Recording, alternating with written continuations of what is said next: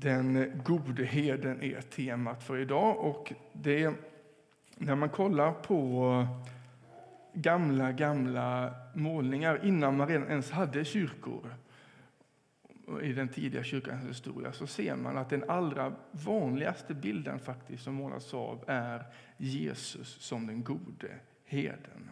Att det tidigt var en bild som man eh, men höll fast vid och tog till sig i den tidiga kyrkan. Och det är kanske inte så konstigt. Många var ju lantbrukare och i, på Israel på den här tiden för 2000 år sedan så hade faktiskt de flesta familjer några får. Det blir ju bra med lite ull till kläderna och få lite värme i huset med dem där och, och lite kött då och då.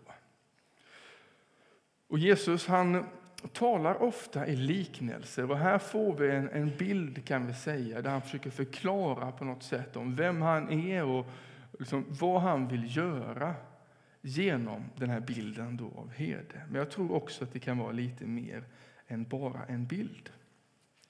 Det ska vi ha med oss här när Jesus talar om detta, om sig själv som den gode herden där i Jerusalem för 2000 år sedan, så är det ju bland judarna.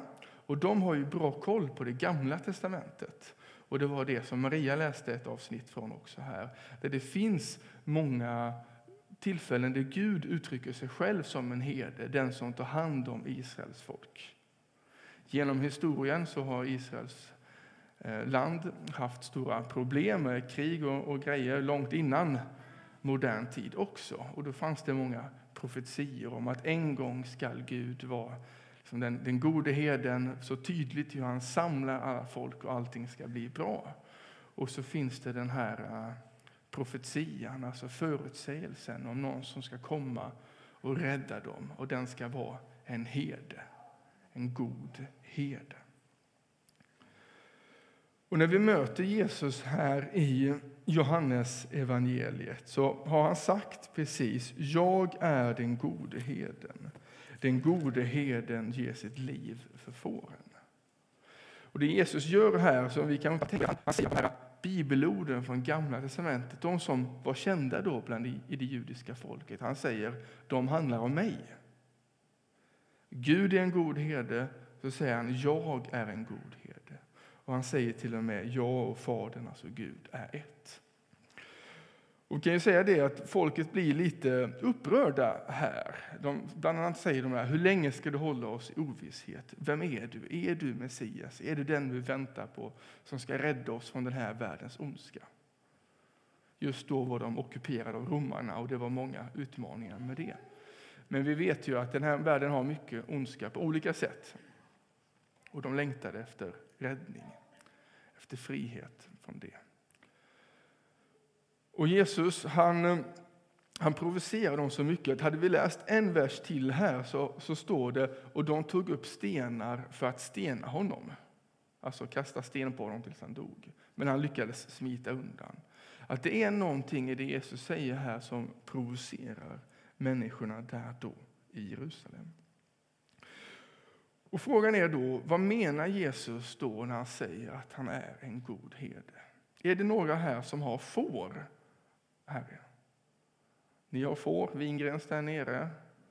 Och det är några som har får hemma ibland. Vi ser ju lite ibland när man kör här. Kanske kor eller eh, katter eller hundar. Alltså vi har djur kanske i varje fall på lite olika sätt. Jag har aldrig haft får, men man får inte intrycket, och ni får rätta mig här, att de är inte de smartaste av djur alltid. Och och jag förstår att de behöver en hel del hjälp. Det behövs en herde som alla dem. Vi har ju ofta staket här i Sverige, men hur det var där på Israels tid vid den här tiden var att det, det var ju rätt så torrt land överlag, så man behövde sällan något staket, för de höll ju sig till där det fanns vatten. Och ofta var det så att det var regnperiod, eller så är det fortfarande, ungefär november in början på. Och från det var det tre månader som det var grönt gräs, övrigt var det brunt. Och då var, hade herden en viktig uppgift då av att hjälpa fåren att hitta det gröna gräset. Det gick ju snabbt åt det som var närmast byn eller huset på gården där man bodde. Och så fanns det ju vargar, och det fanns lejon, och tjuvar och rövare. Så herden behövde liksom både hjälpa fåren att hitta den mat de behöver, det gröna gräset, och den behöver hjälpa dem att eh, skyddas helt enkelt. För får var ju liksom en, någonting åtråvärt som många ville ta om de fick chansen. Och det Jesus säger här då, tänker jag att han vill likt en, en vanlig herde ta hand om oss. Att han vill finnas i våra liv, att han vill hjälpa oss dels att hitta det vi behöver, det gröna gräset, men också hjälpa oss med det, det skydd och den hjälp och den omsorg vi behöver. Får kan ju skada sig, som det kanske var här. Malin hade skadat sig på toan, kanske var Barbro orolig för. Då behövde hon som herde vara framme och hjälpa till. Fåren kan ju irra bort ibland. Och ibland kan ju vi vara lite snurriga och gå våra konstiga vägar och behöva hjälp att hitta men vad är en god väg att gå. Vad blir gott i mitt liv och vad är på något sätt rätt och riktigt? Och där så talar Jesus om att han vill hjälpa oss. Att när vi går vilse vill han, han bryr sig om oss och vill hjälpa oss att hitta, på, hitta den goda vägen. Och när Jesus då utmanas här av eh, man kan säga, den judiska eliten och det allmänna judiska folket vem han är och de är tveksamma till. De tror liksom inte riktigt att han är Messias, i alla fall inte de här. Så säger han att eh, mina får lyssnar till min röst och jag känner dem och det följer mig. Jag har förstått att det är så att eh, i Mellanöstern så har, eh, hade många familjer då några får, ett par får per familj. Mer hade man kanske inte råd med och en del hade kanske lite fler. Och i en by då så var det, kunde inte man skicka ut en från varje familj för att vakta några få får, utan man samlades tillsammans så skickar man ut tydligen antingen en pojke eller två flickor. Om man hade slut på pojkar tydligen. Ja, så var det i varje fall. Och till att ta hand om fåren. Och då kunde det vara så när man skulle ut då från byn så kunde det också vara lite olika herdar då som skulle gå åt olika håll och det var ofta lätt lite kaos där i follan. Så, så fick herdarna göra sitt ljud. Då, jag ska inte efterlikna den det var någon vissa sånger de hade tydligen, så jag ska inte utsätta er för det. Men, eh, eller bara en del då som kanske jag hade gjort då, inte så skicklig på att sjunga, hade något annat lockrop då helt enkelt. Och då är det så, hade man försökt liksom sjunga den här sången eh, för, något an, för fåren så hade de inte brytt sig. För det, det viktiga är liksom, vem är det som sjunger den här sången? Ofta hade alla herdar lite unika sånger och tillrop, men även om man härmade någon annan så hade inte fåren brytt sig. Och då när alla fåren var samlade och skulle gå på lite olika håll så gick de herdarna före och så ropade de eller sjöng på sitt sätt och så hittade fåren vart de skulle gå. Och en del får tydligen då så fick namn då helt enkelt. Man hade ju inte alltid så många så kunde de heta eh, Svarta fläcken eller Böjda örat eller något sånt där var tydligen vanligt efter hur de såg ut. Ehm, och, det, och de de svarade på tilltal helt enkelt, så att så dumma var de faktiskt inte. Och om det kom då någon som försökte locka med fåren så gick det inte, för de kände sin heders röst. Men då kunde det vara lite jobbigt om man hade köpt ett eh, nytt får som inte kände heden. kunde den få riktig panik där i follan faktiskt, eh, där den skulle följa med. För den kände inte igen sin förra heders röst som den knutit an till. Och det kunde då bli ja, ganska traumatiskt för lammet eller för fåret då, när ni inte visste liksom, vilken är min herdes röst. Men det, med lite omsorg och med lite vana så fick ni knyta an till en ny herde då. Och de kunde gå ut och söka betesmark och få del av det. Och Det verkar vara någonting i det Jesus säger här om att känna igen hans röst som är viktigt, för han utmanar ju de som liksom är lite negativa till honom. Eller de vill ju döda honom, så de var väl väldigt negativa får vi säga. Ska jag inte underdriva. Ehm, han utmanar dem och säger, ni känner inte igen min röst. Det kanske är därför på något sätt.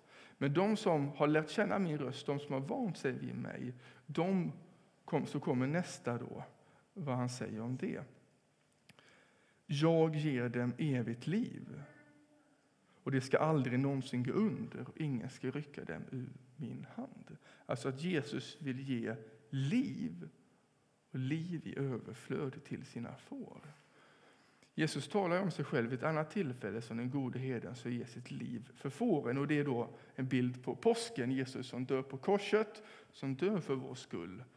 För att vi ska få liv, att vi inte ska behöva gå döden till mötes slutgiltigen, även om vi alla ska lämna detta jordeliv någon gång, så är det inte slutet, utan det finns någonting mer därefter. Jesus välkomnar oss i ett evigt liv, utan sjukdom, och smärta, och sorg och lidande.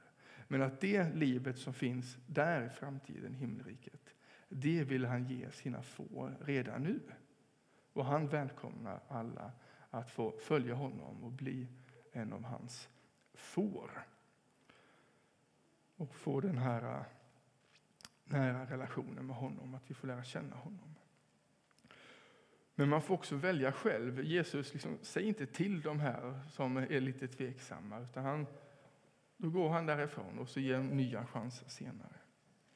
Och, för, och det vi läste också tidigare så knyter an till detta som, som Emilia läste här från det som Petrus hade skrivit. Då sa han att ni är herdar, skrev han i det brevet. Alltså, så vi har Gud som herden, vi har Jesus som herden, men också på något sätt att vi kan få vara herdar. Alltså på olika sätt tror jag vi alla har någon form av situation, eh, ledarposition eller något sätt där vi har inflytande över andra.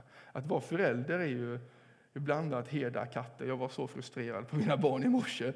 Och det är inte alltid så enkelt. Men på något sätt som förälder får jag vara herde i familjen. Och kanske på arbetsplatsen eller bara med vänner också.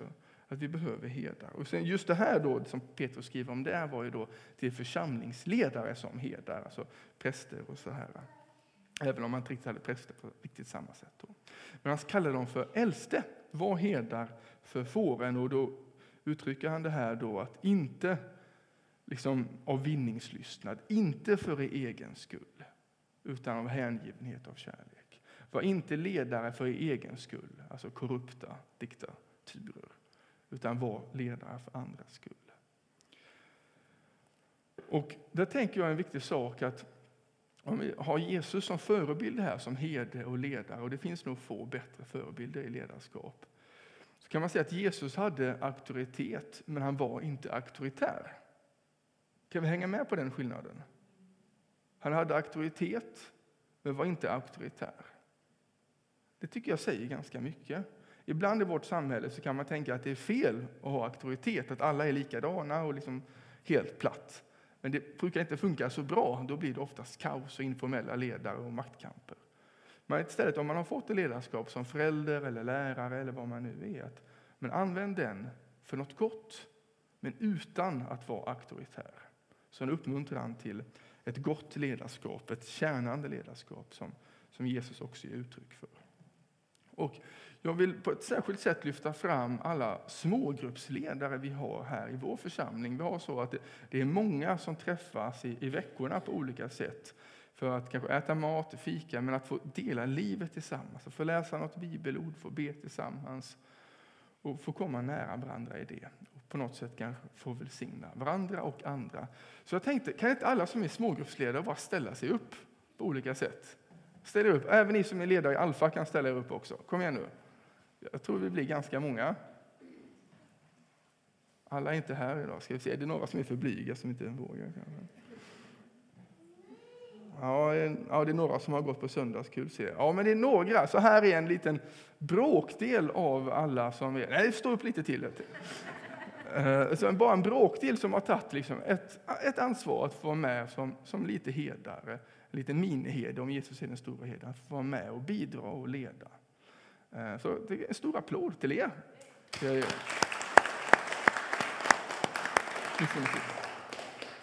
Nej, men att vi behöver på något sätt i, ledas av Jesus men också hjälpa varandra i, i detta som, som herdar. Och så skriver Paul, eh, Petrus då att Jesus är den högste herden och att vi får följa honom men också få hjälpa varandra med den här omsorgen och på det här goda sättet. Och, men det, allting börjar ju då i den, den nåd och den godhet som Jesus vill ge som herde. Och en känd salta salm som handlar om detta, om den, om den vilan, om den vägledningen, om den omsorgen som vi kan få möta hos Jesus i det som är, psalm 23, alltså Herren är min herde. Jag tänkte att vi som avslutningar på predikan ska få, få be eller få läsa den tillsammans.